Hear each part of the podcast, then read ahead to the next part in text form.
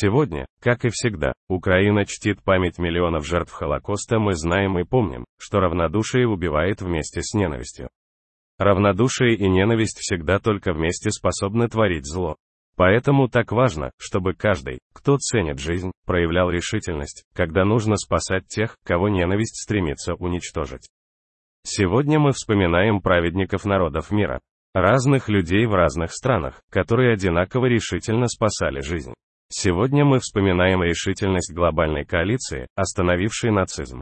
Сегодня мы повторяем еще более весомо, чем раньше, никогда снова, ненависти, никогда снова, равнодушию. Чем больше народов мира преодолеют равнодушие, тем меньше простора останется в мире для ненависти. Вечная память всем жертвам Холокоста.